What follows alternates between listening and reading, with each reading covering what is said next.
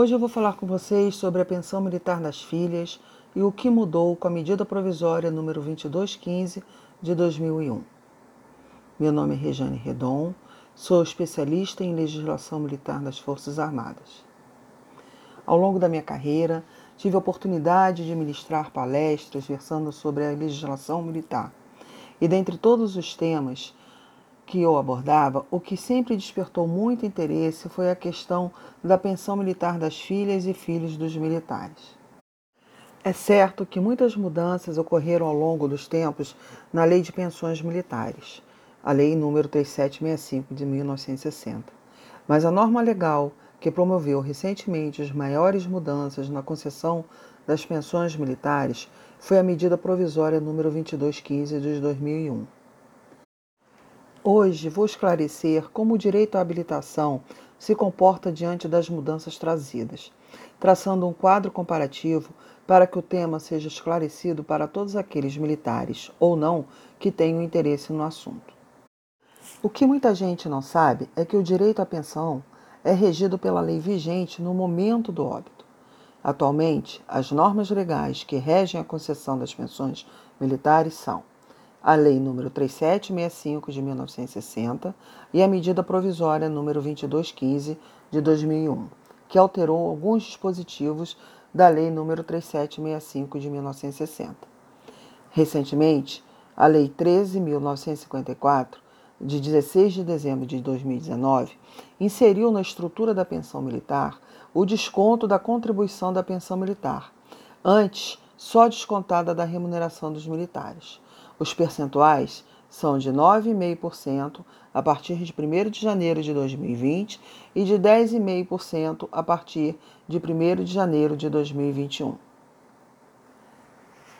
Pela Lei 3765 de 1960, as condições para a habilitação das filhas eram as seguintes: as filhas tinham direito, com qualquer idade, podendo ser solteiras, casadas, separadas, viúvas ou inválidas.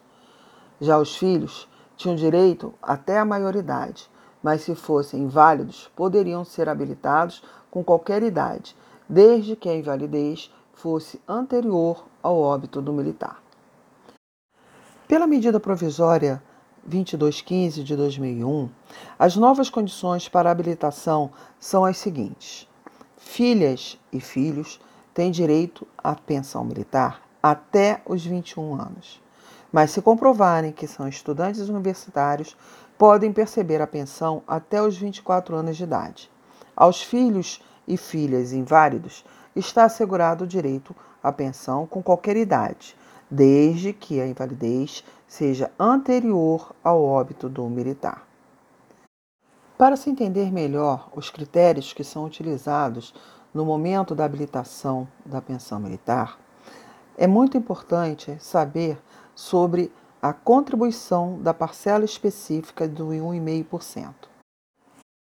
Para que as filhas de qualquer condição continuem com direito à habilitação, é preciso que o militar tenha optado pela contribuição específica de 1,5%. O militar que contribui com 1,5% garante às filhas a manutenção das condições previstas na Lei 3765 de 1960 elas podem ser solteiras, casadas, separadas, viúvas ou inválidas. Não há limite de idade para a concessão e pode ser requerida a qualquer momento.